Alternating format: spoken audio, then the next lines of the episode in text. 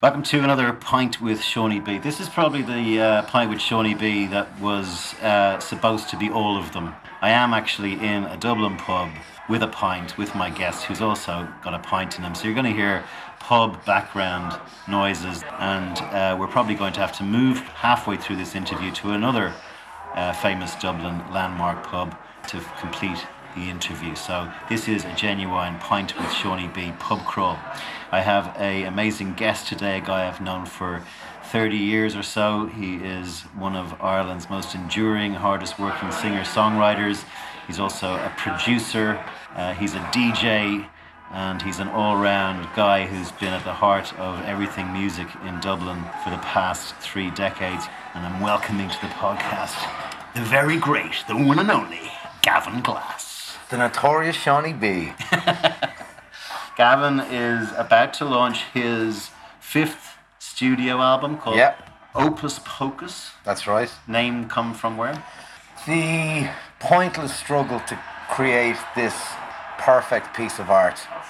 Right. That it's all. Have you done it? No. Oh, well, no, because there is no such thing. There is Right. no such thing. But the journey and the the adventure Journey of trying to get there. But this record, out of all the other ones, I, I kind of had a, a confidence and a swagger I've never had before going Right. going into a recording that I just didn't give a fuck. Am I allowed curse? Yeah, of course, it's a podcast. Okay. Uh, uh, I just really didn't care what other people thought of it, which I think a lot of artists they go through this phase. Sometimes they're not being true to themselves and what they're creating. It's, it's they're, they're creating music for their friends Yep. and, and for their peers and other people that are in bands. You've talked a lot about this because of your job as a producer recently. You're not only the singer songwriter who's producing an album, you're also producing your own work. And Yeah. ergo, it's hard to go, when is it actually finished, right? When I'm producing somebody else's music, it's very easy for me to view it, have the aerial view, and look down in the helicopter and go, right, this song is a mess. Yeah. Here's what, what we're going to have to do. But when it's your own thing, it can be very hard to see the wood from the, the trees. Right. I've made so many records with different people that I, I know when it's done. I know when it's you're overcooking the stew or over egging the pudding or whatever cliche you want to use. So Gavin runs a company called Orphan Records. He's also going to play some of the tunes from his new album, which we're getting a scoop here on the Yes, Sean. world exclusive. Nobody else has heard these tunes yet, bar my best mate. So the album will be released, I guess, sometime next month. Yeah. Right. Yeah. It's got. It's literally uh, in the mastering suite at the moment, so it should be back tomorrow morning. I, I We're celebrating it actually. We are- yeah. here, pints to uh, Clinky, Clinky, Clinky, Clinky. Opus Pocus. We're that wetting we the baby's we're head. Wearing the baby's head. Gavin um, and I have similar backgrounds. We grew up in South County Dublin. I've got a few more laps around the sun than he has. We grew up in Eight. a, in a yeah eight more. Eight more laps. Be, just to be clear, we grew up in a uh, I I guess a reasonably privileged environment. Definitely the uh, the non-dusty end of middle class. Yeah, yeah, Yeah. and with, with it, you know, not a cakewalk either. But uh, I guess looking back from this juncture in your forties, early forties, what what little gems or insights have you got about what it was like growing up in South County Dublin? in the 80s, it was a little bit like the Wild West in these big estates. The kids Yeah. were just allowed out on their bikes, not to talk to strangers. Yeah. And if a man in a tr- trench coat comes up to you Yeah. in the Run. park, run. And you were just left to it, you know. And you get diarrhea from eating, you know, apples Robin Orchards. Cooking apples. Yeah, you were eating cooking apples that had worms in them, and you thought these are delicious, lads. And you'd go every day on your bikes. You would ride to, to. Like, do you want to go and see the dead cat? Yeah. Of course I do. My child was like We talked just before we uh, we talked before we came on about just this whole idea of kids being corralled into the best choices their parents could make for them, usually based around their academic aptitude. Yeah. Which is not so great if you want to be an artist. No. And you had a bit of this when you were, you know, your father is a very famous uh, car salesman, right? Back in the day, he was, yeah. I think my parents came from very working class backgrounds. Like there was twelve kids on my dad's side in a two, in a two bed Yeah. council house in Kimmage. So I think they just wanted the best for me growing up. They wanted security, and, and, and to them, security was a house and a mortgage. Art and music and that kind of thing just wasn't. It was just a thing I was going through as much as my folks bought me a guitar and all of that, it was never a career. And Yeah. I knew that's what I wanted to do when I was 15. Yeah. And then when you try and live a life, you know, and I was, I, I was an obedient, I was a, I was a good kid, I Yeah. was, I was athletic, I was straight C's, you know, maybe a B, but you know, I, I left school at 18, went to college, and was drinking flagons of cider from day one. Yeah. I, I got locked for the first three months. I was miserable, crying every Yeah. day, and and uh, This so eventually. Was it? I, I was doing arts and Maynooth. I would missed UCD by five points or something. So I was working in Eddie Rockets. It was Yeah. fucking terrible. Probably finished there at three, and I'd have to get up at six then to get a dart and then a bus and then a train out to Maynooth every day. When I was signing on, they said like, "What subjects do you want to do?" And I was like, "Psychology, music." Yeah, no um, idea. blah, blah. And, and they just said, "We don't do any of those subjects." so it was like. Farming. What do you got? yeah, it was like, well, we have uh, study to be a priest or geography. or famous for uh, The priest tuition, yeah, and, and also. Eddie Rocket's uh, an old uh, sort of uh, Dublin version of an American diner that uh, is, is a famous late night uh, carbohydrate reload after uh, Yeah. uh, for drunks who Messy. are now drinking messy. Yeah, where was your music? Where did that come from? My, my earliest memory is I Don't Like Mondays by the Boomtown Ah. Rats, and I was probably only two, but I just used to lose could my always break into my Bob Geldof here if you'd like You could. and say that we uh, asked Johnny Fingers to play a certain type of uh, of uh, piano at the start that really got it going. Sorry. Yeah, that is. but that piano, that swirl down the piano, Yeah. that was the sound of magic, and Yeah. you know, to me. And and then Blondie, Blondie used to apparently when I was two or three, I used to go to, to the Yeah. TV and kiss Blondie and say, Parallel "Mommy, my album. tweenie feels funny." But uh, but no, music was always there, and it was you know remember those old organs they used to have in, in some parlor. We, Hammond organ Yeah, we had a lot of friends that had bars in their houses. You know, they were all kind of car salesmen, Yeah, yeah, yeah. Boycie kind of characters, yeah. and you know. Oh, Uh, Marlene playing the organ, and but they had these. But I- like I remember five and six and seeing organs or pianos Yeah. in, in people's houses, and I was just so drawn to it. And Right.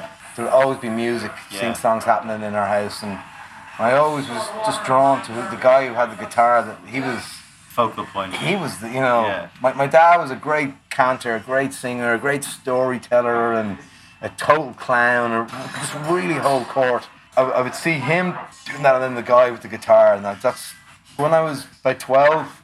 I remember being in the bath and hearing "Sweet Child of Mine" come on, and Right. literally it was just like getting hit with a cattle prod. Right. And then Stairway to Heaven came on the, straight after. Yeah. And it was just my mind is melting. What is this? From then it was just guitars, good guitars. I just used to draw guitars in my copybooks and I just When did you get your first them. one? When when I was tw- when I was twelve, that Did you Christmas. self-teach or did you go? Yeah, it was so. Oh, I I went to lessons, but they were teaching me, you know, on the banks of the Ohio, Yeah, songs yeah. I hadn't, I'd never fucking heard. So it was all kind of self-taught. I mean, back then there was no internet, so if you wanted to learn how to play the intro of Stairway to Heaven, you had to get in the bus to, to Finglas to some lad who lived with his man who had a Marshall stack in the kitchen for fiver. He'd show you how to play Stairway to Heaven, and like that's.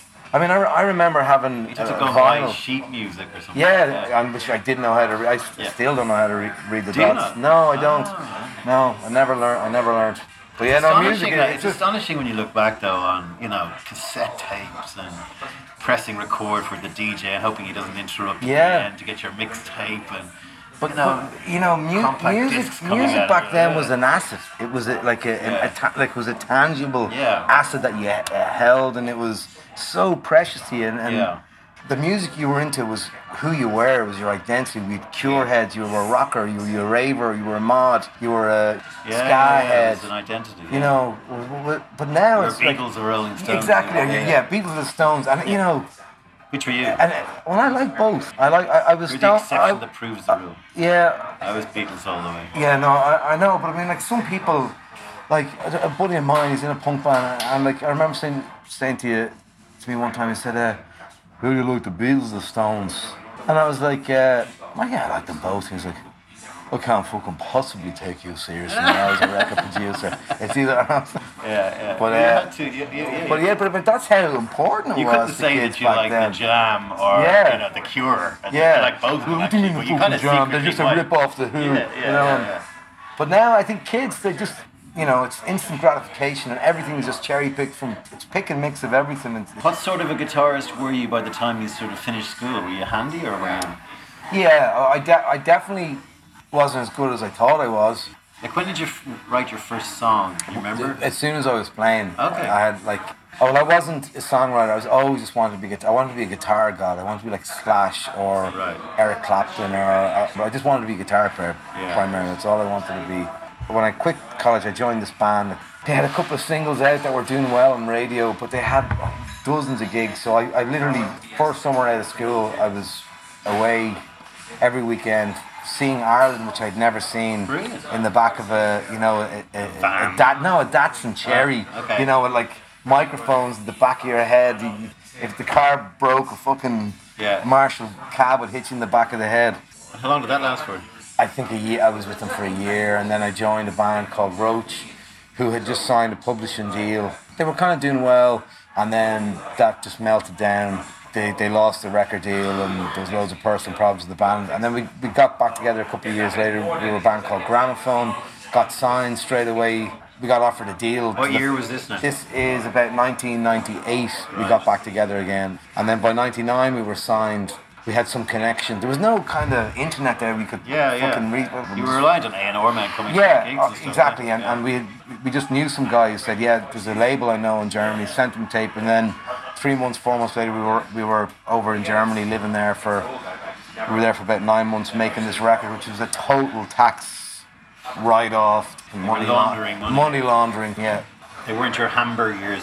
No, no, they wouldn't let us go out and gig. Yeah, Really? there was all these like you know every day we turn up. There's like new amps there for me and. But did you feel like you were about to break it? Totally. Yeah. Like when the album was finished, it's like, okay, you boys need a bit of a rest now. We're going to send you down to Monaco, and we're going to fly the girlfriends over for a two-week holiday around Sancho Bay and Nice, and so yeah. I mean, we thought it was all going to be fucking blowjobs and cocaine and Yeah. limousine. What What happened? the money ran out.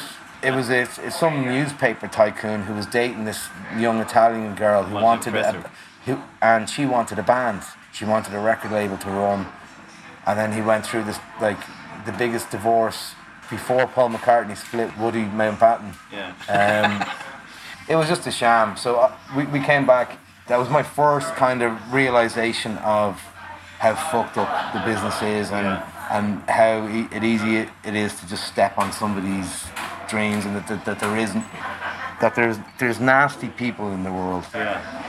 this, you know, f- from being over there for a year, I used to sleep in the studio and I was watching the guys how they recorded, and so I sort of taught myself how to record music yeah. and produce, and um, but I also loved it. I like I, I was good at it, and I, I was like always able to kind of dissect the song and how how to make it gel, and and um, And this is all ear. I don't know. Can I be a little cliche? Like Sure. it's hard. People say we only use ten percent of our, our brains. I think it's only ten percent of our hearts we use. it's it's guts and it's instinct. Music is emotion. Like I, I had a, a, a child a year and a half ago, and the only way I could communicate with her when she was first born was through music because that was Yeah. I could I could feel the connection with her. And to this day, she's like anyway. Yeah. Your daughter is Emmy, Emmy May. Emmy May, Hello, yeah. Emmy May, if you're listening to this in the future. We're starting to get a bit full in here, so we might There's a band make about to this is chapter one of our Pub Crawl podcast, and I'm going to finish this chapter with a song from Opus Pocus, Gavin Glass's new album. Why don't you introduce the song and what it's about? What are we gonna play? Well, I was thinking we should play Horseshoe Tattoo. Horseshoe Tattoo is about uh, falling in love, realization, and kind of, you know, a lot of the, the Opus Pocus thing is that uh, existential thing that happens to people when they start their, their mid, you know, early 30s, mid 30s. Just opening, I know, so man, I can't believe this is I'm going to say this, but it's about opening your heart to love Yeah. and and compromise what we talked about a little bit later. There's definitely about compromise of, of, of, of yeah. Join us in part two, where we're going to talk about the 30 something issue and love and all that stuff. But before that, a song from Gavin Glass's new album, Opus Pocus, called Horseshoe Tattoo. Enjoy.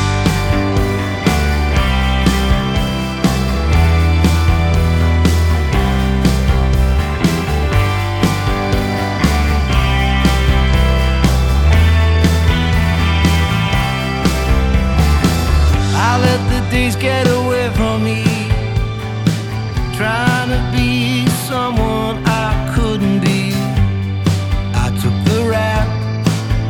a case of mistaken identity. Never saw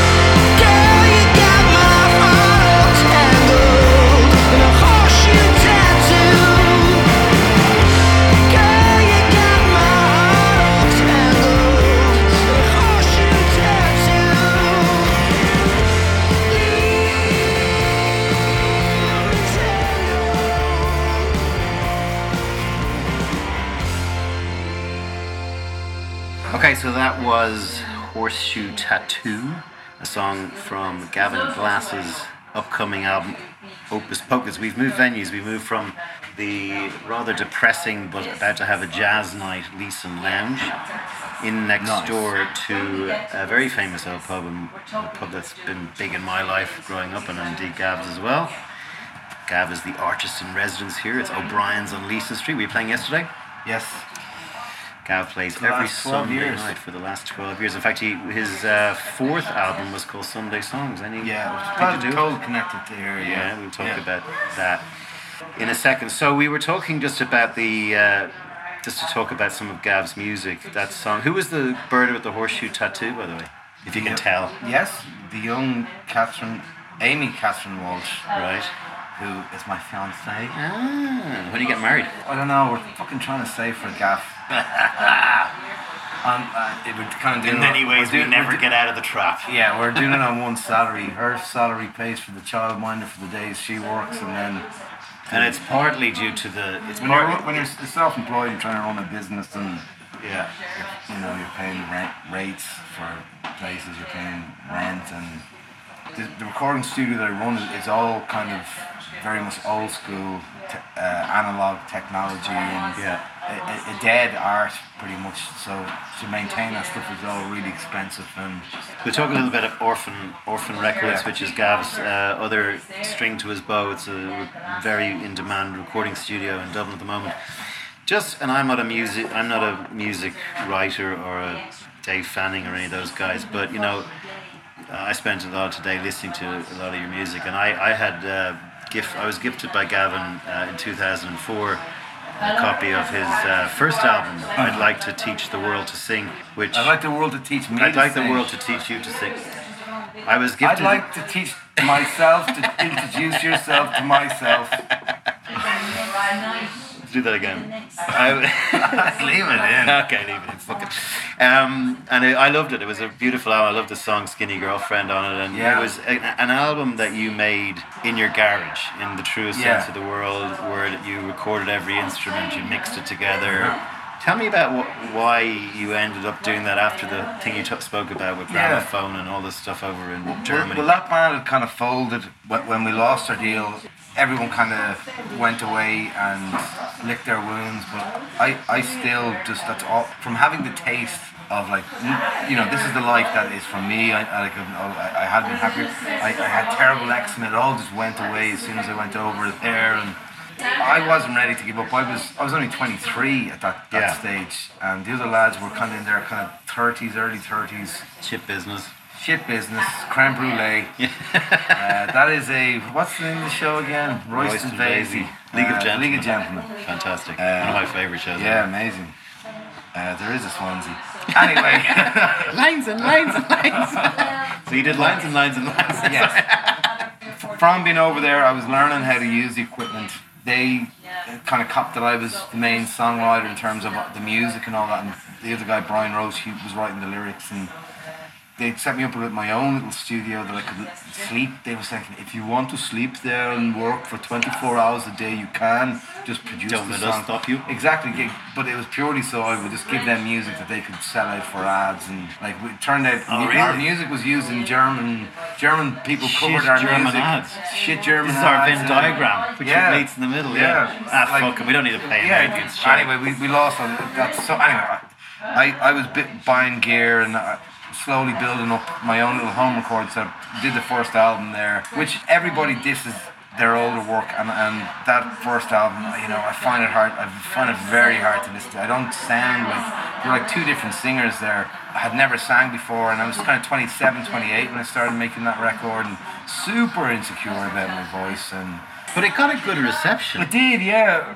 Like the like you mentioned, Dave Fanning, he was a big champion. It, Yeah, and, yeah. and people like that. But I, I, you know, I was still selling insurance at the time and very conflicted. When I started getting that little bit of recognition and that, I just kind of decided that you know what, I'm a big boy now. I have to shit or get off the pot and uh, go full time. And it meant killing my old life, burying who I was before.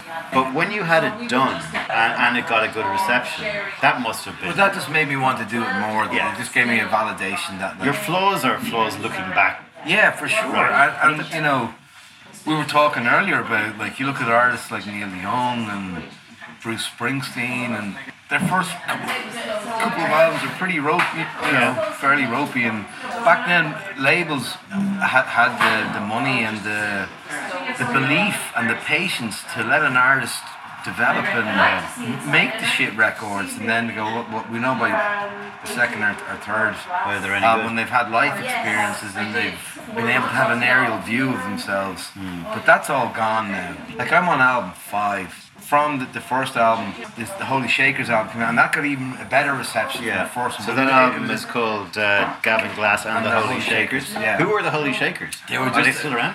Uh, I- from time to time, I'll play with different members, but the, the bass player is still there. But the band has changed five or six times over. I'll have two or three guys that are, Regular. will all be able to, two or three different bass players I'll be able to sit in, or two or three different Yeah. drummers. And Yeah.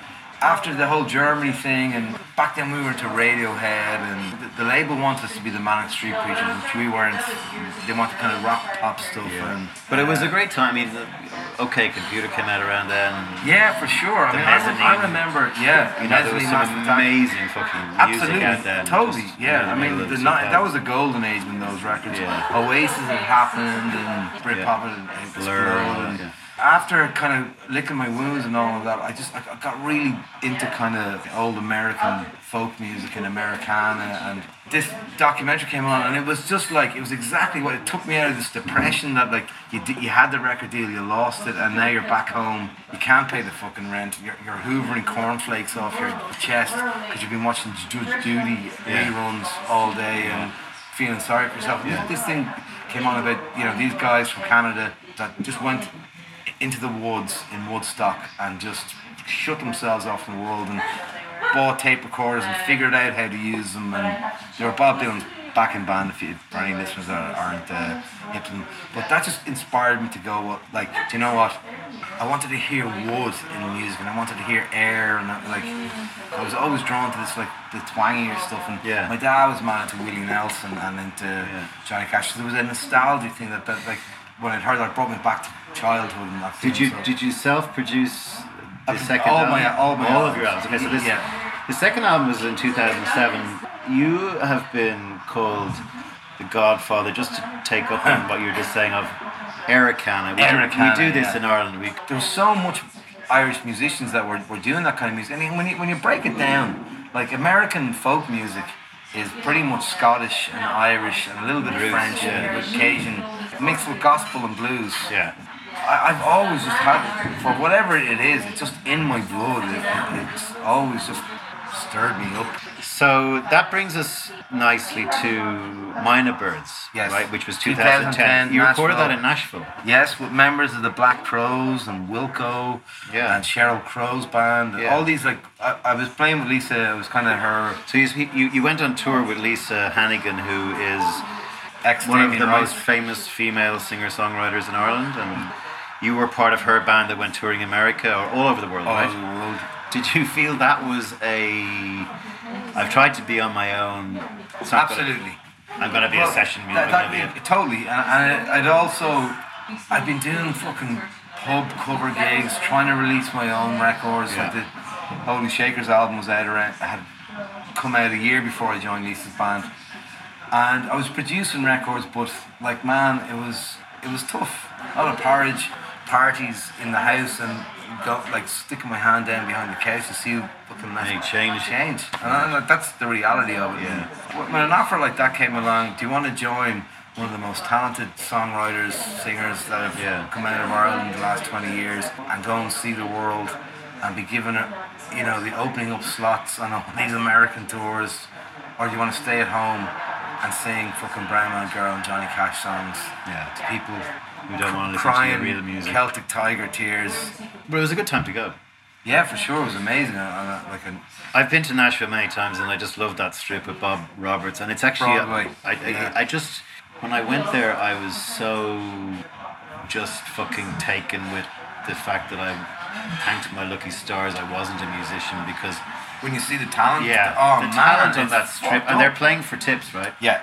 Most of those guys are touring musicians that are they They go come out for and out. three months. They'll be touring with Bob Seger or somebody, Yeah. and then they come home and then they've no work, so they just either stay at home with the kids and or else they go out and. But like those guys will play seven gigs a day.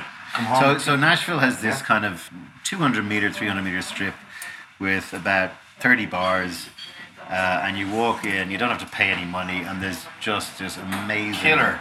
killer talent. Like just uh, you know, Bob Roberts, the bar I talk about is has got a whole burger thing happening at the back, and there's a band in the front, and they go around with white plastic buckets to get their the money. that and they it's hokey as hell. Like And it's hokey and it's shit, wh- it's very shit, white. Shit kicker. Yeah, it's, It's very redneck. But uh, you, you got to Nashville and then decided to record there, or when No, did you what decide? happened was we were in Boston and we went to a Black Crowes gig who I was a huge fan of. Yeah, Tomo, who played drums with Lisa, was great friends with Steve because he was in a band back in the 90s that were one of these jam bands that kind of went to, on tour with Grateful Dead and Black Crowes and all that stoner kind of Yeah. Americana rock bands. He introduced me to the drummer of the band. We ended up hanging out, and as usual, like I fucking charm him or whatever. And, Yeah. and, and I genuinely was a huge fan. But I gave him his CD, the the Holy Shakers one, and he literally rang me the next day and was like, when is the tour finished? And I said, two weeks. Where is finished? Nashville. He said, this is perfect. He says, "I- I've set up a band. We're make we're gonna make a record. Uh, I'm gonna play drums on it, and yeah, come to Nashville. brilliant. So So, again, like, this that- is a yeah, and that was a total fluke. And you know what? I'm really disappointed in how that album turned out like I, like as, as a record, I, I, I'm really proud of it. But Were you a bit let down by the uh, reception it got? Yeah, big. I, I, I was. I just, I, just brutal at business for my own music. I'm great with other people's Yeah. production, and, and I'm great at running the studio business. But with my own music, I'm just like I'm a fucking chimpanzee. I can't seem Right. to. But looking, I mean, looking back at that album, are you personally good with it? I mean, I remember when U2 brought out Rattle and Hum, they got castigated over that. And Yeah, I think time has shown that up to be a reasonably Heartland is great like, record. yeah, incredible song. All I want is you. I think it's Yeah, beautiful. amazing they have song. they have some beautiful stuff in Uh, there. Angel of Harlem, Yeah, which was recorded they got but they got this kind of. uh, Maybe we can drift into this uh, after we hear your next song. Um, I'll give you a second. I to think about knock the bollocks out of U2. though. Exactly. I want to talk about that, that and, and we'll start getting into the music business. Let's take another break and let's listen to Sparrow and tell me about Sparrow from your new album. Sparrow is about my uh, daughter, and it's about having to break your bollocks to afford to have a child. It's all worth it. This is Sparrow.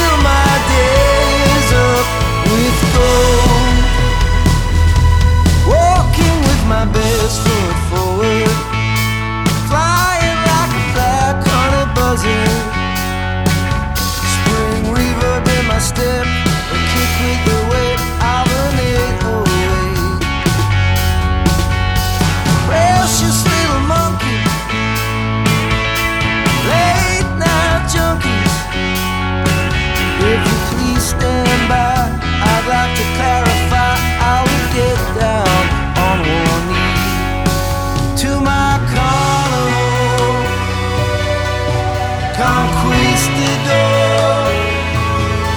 my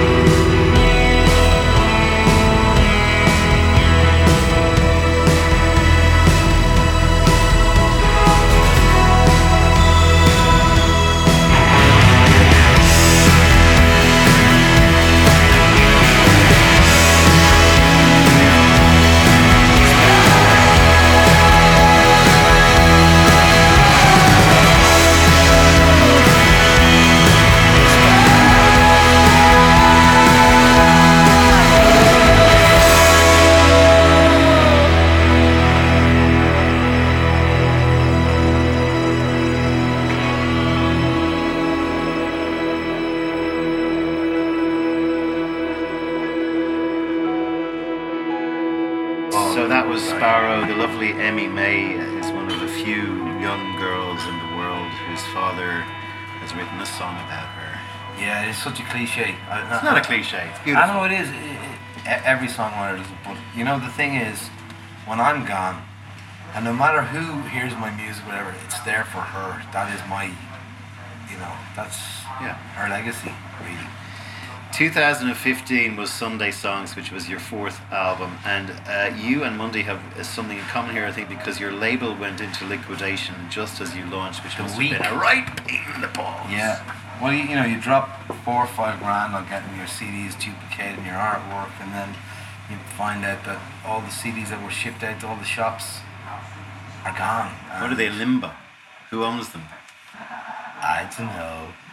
They're gone anyway. I never got them back. I never got a, a red cent for any of the record sales. I was tied in with these guys digitally as well, and like Sunday Song was number one for Yeah. like two or three weeks in the iTunes chart.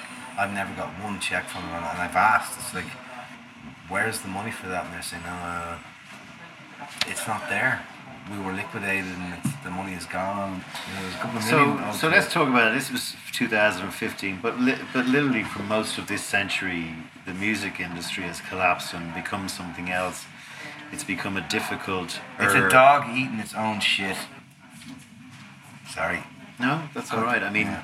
you, you your album when it launched was you know even though Myna Birds was was you weren't happy with the reviews. This one was back to form according to the reviewers Oh no, the reviews were good for Myna Birds. But God, even if, that I have to say that now, that the, that's how insecure we are as fucking artists. But no, it was critically well received. But that's all it was. That was, Right. that was my first taste of like you can get great reviews and all of that, and how meaningless it all is. Yeah, doesn't lead to It doesn't translate to sales. It doesn't translate to your way of life changing in any way. You know.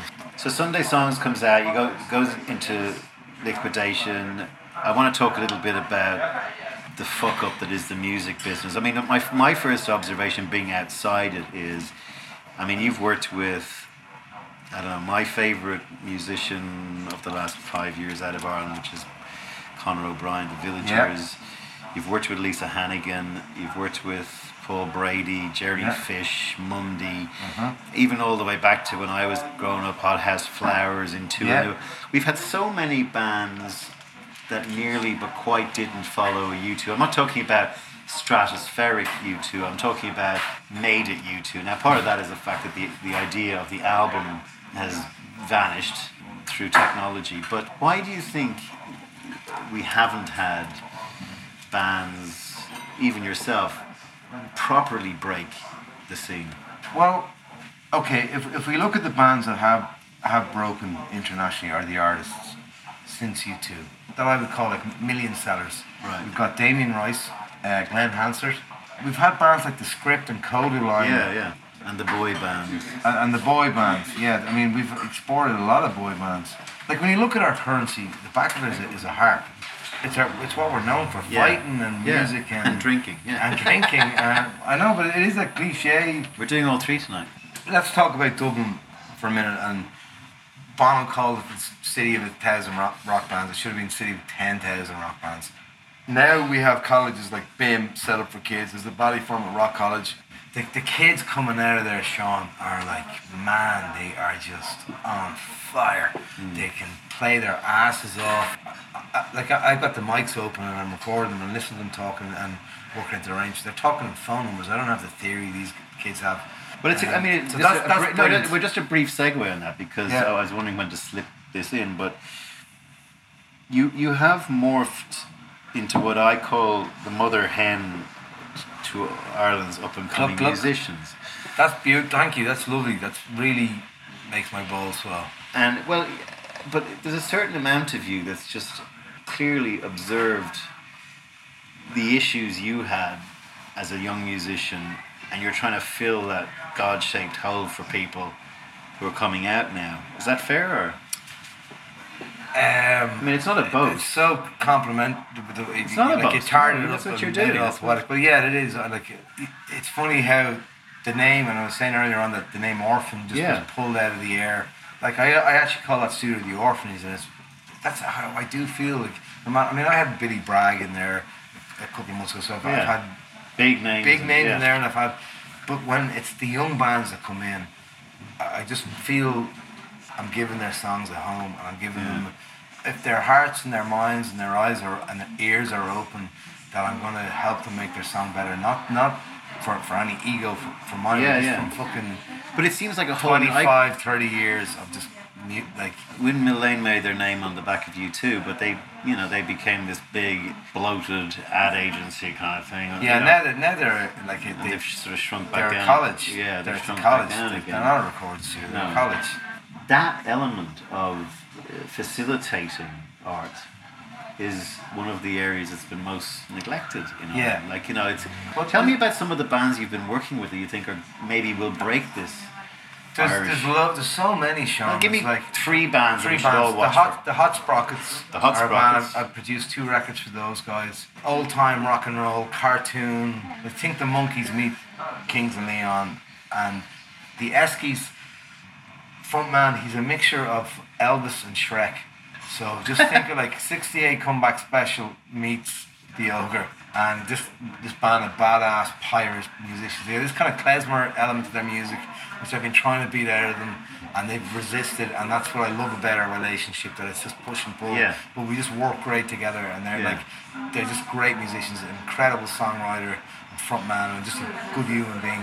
I mean, I, I, I got exposed to the Villagers about five years ago, and I remember going to a thing in the Workman's Club, and I just cried Yeah, listening no. to this fella. Conor, Conor and I was going, what just happened? You'll have to listen to me on this. Yeah. He is tapped into this some ancient fucking magic. Yeah, that's what I found. And yeah, as, it's come as, from as a somewhere human else. being, Yeah. he's like he's just I remember that. I a remember. beautiful and how he how he perceives things and I don't know. He just whenever I'm around him, he just makes I I, I, I just. I, But it was I, only st- I about- start thinking on a higher level. Yeah, there just- was only about like hundred people in the. Uh, it was a Today FM kind of with the with the very cool, um, clearly the same videographer who did your uh, piece in in Whelan's. Uh, Steve Mowgli, yeah, Miles O'Reilly. beautiful, Miles O'Reilly. beautiful. And, Yeah, he's and, uh, amazing. But I, I, I, I, I had been away for so long, and I heard this guy, and I just was like, he's, he's twenty something, and he was like an angel singing. He I was like, all the men you. were crying. Yeah, He was singing I to you my eyes and out. nobody Yeah, else, yeah. and he was singing to you about that time Yeah. when nobody came to your birthday party. Yeah, yeah, yeah. That's yeah. That's the Villagers. There's links to all these bands on the blurb of this podcast, which you can check out. Come back to me before we try and wrap it up about just the future, maybe that might be positive, and where you think the music industry may end up. Sean, I don't know. I'm like we're all running around like headless chickens. I go to bed every night shitting myself. Particularly in Dublin, it's like it feels like art is just being kind of. It's like the, in Star Wars and the two walls Yeah. start coming in on art, and it's just like all the metal and steel and concrete. It's, the cost of living to, to be an artist Yeah. it's just it's, it's, it's, it's getting impossible and the art is going to be compromised because Yeah. You know the bands can't afford the studios because they can't afford to pay their fucking rent. So they're you know and the technology is just advanced so well but but yeah they can't afford to pay their producers they can't afford to pay musicians they can't afford to get the CD duplication and then you're questioning well should I, I buy make CDs but the thing is my beautiful dreamers is that we've been painting on walls like when we were fucking hunting bison and running away from dinosaurs. So we're going to continue to make art. You know, it's, it's a human condition and it's a calling and it get, once it's in your bloodstream, it's there. So it, it's going to happen. But in terms of a monetary thing for musicians and, and how it's going to go, it's going to it's going to change drastically and it's going to bend and, and adapt and, and it will survive. I just don't. I don't know where the, the solution. It might be the, the biggest single thing that I'm pissed off about in the 21 years I was away from Dublin. But when I was growing up, we were a haven for artists. We uh, gave most artists tax free status. This kind of was removed to the point where even Bono, I think, moved his Monte Carlo, wealth over yeah. to Holland or somewhere. Although U2 do pay shitloads of taxes here. And as you said earlier, it's very easy to bag U2. I'm, I'm a fan and I Me U2. know, I love think- U2. Yeah, I, I think that there, Like there was some piece in the Guardian recently about why all Irish people hate you too, and I don't think that's true. I mean, they certainly can't pack out. I get ragged on because people tell me I, I try to sing like Bono. Yeah, you have a bit of a years. yeah, a couple of songs that you. Mister. you say. Anyway, um, so we're now coming to. Uh, I don't know whether we did we did we get an answer to what the I don't future know. of the no, music I, industry. I, I actually went off, off one. It, it, it'll survive, but it, it's changing in a way. I mean, like, have you listened to the radio recently? I tried to listen to it What? as little as possible. You Too know, many ads. I mean, like, I, I thought about this. When I, like, I, I remember playing like, you know, hard rock music with my dad, who, who was into Nana Mouskouri and Yeah, like. Willie Nelson, and just he would have been very like George. Yeah, like just nice and Yeah. you know, Or Saturday night. And then the. Christmas albums. Yeah, oh, Bing. Yeah, Bing Bing Crosby. that, yeah. yeah. like everybody is just saying. Like, you read Fanning wrote a great thing about where music is at the moment? Dave Fanning is our the Irish John Peel. But uh, what like, did he say? He just said that like music is is is, is just fucked. He said like I I've stepped away from you know writing about music and playing new music because like don't expect me to play bands like Picture This and the Coronas, all these new Irish acts and Kodaline that are you know they're doing really well and they're starting to you know make waves outside of Ireland. But he just called it beige rock. There's mean- nothing, nothing exciting. But everything is hom- type- homogenized. Yeah, but even the type of music. There was probably homogenization in the 80s. And there was yeah, probably the an- Stock Aitken and Waterman. But, but, the, was- but the, the, the thing to me is that the reason a kid dreams of becoming a rock star is the fame and the glory. And they the, don't dream of being a rock star anymore, Really? Sean. They, they dream of being a YouTube star. Yeah, so we've taken. No, no, I was going to finish. Back in the day, that was the. So you have an end goal that's lifting the Champions League trophy. If you want to be a footballer, Yeah, exactly, You know, you, you, you, work hard, you do your gigs, you play for a shit football team in Ireland. Someone finds you, you do the same. Someone comes in, an A and R person, and you might get the big contract, and you might become the next U two. That's gone.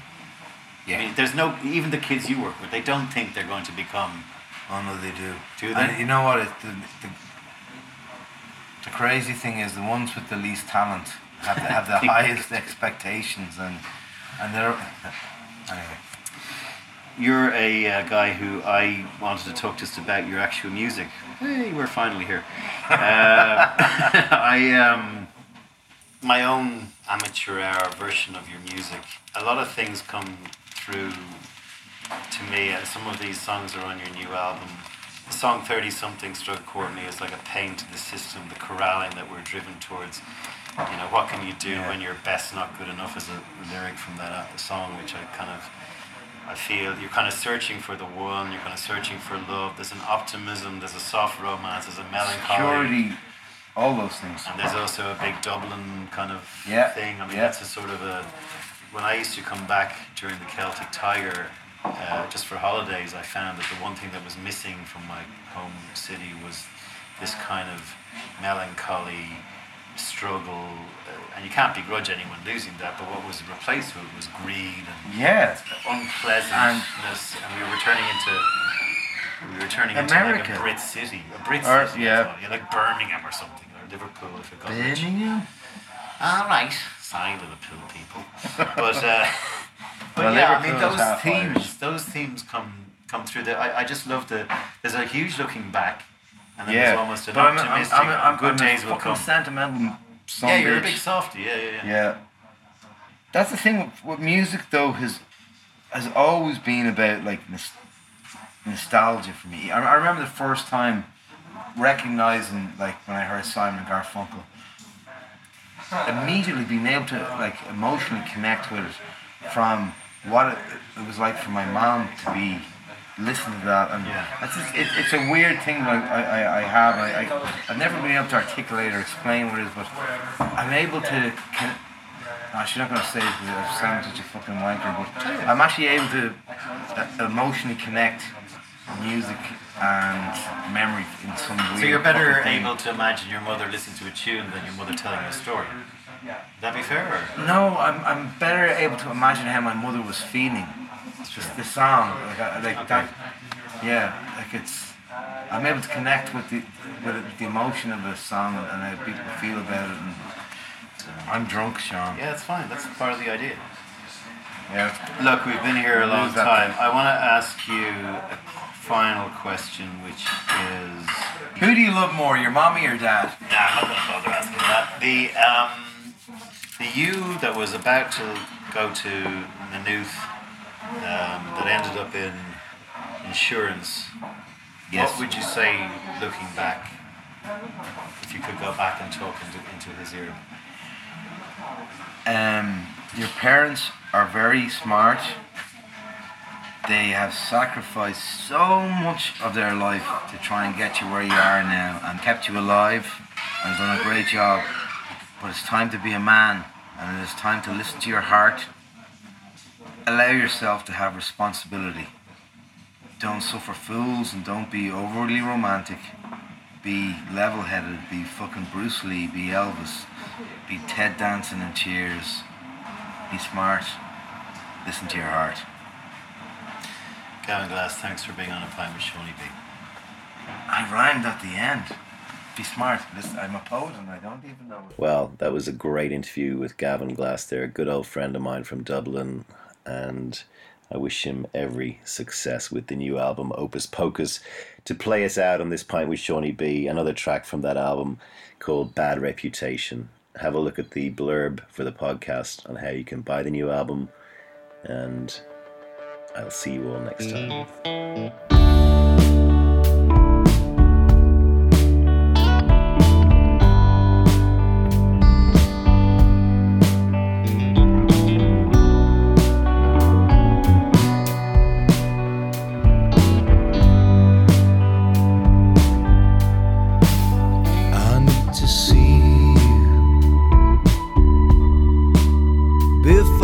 Before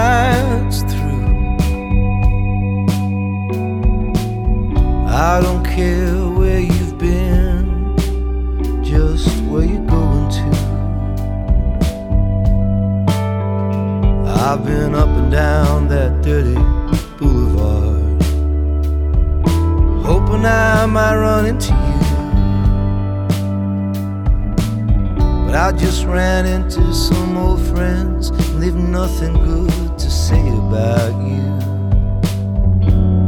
But why would they know? I've heard about your bad reputation. Your bad reputation, it's always following you. but it don't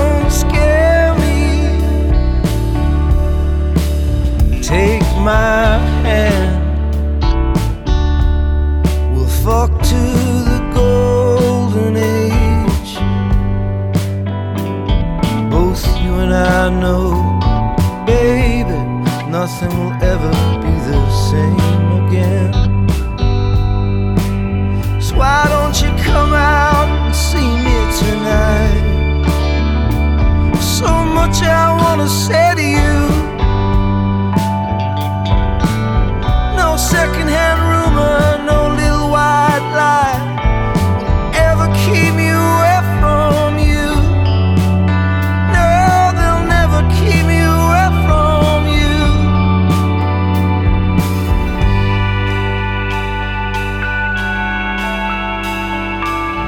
I guess you've heard about mine. I guess you've heard about bad reputation.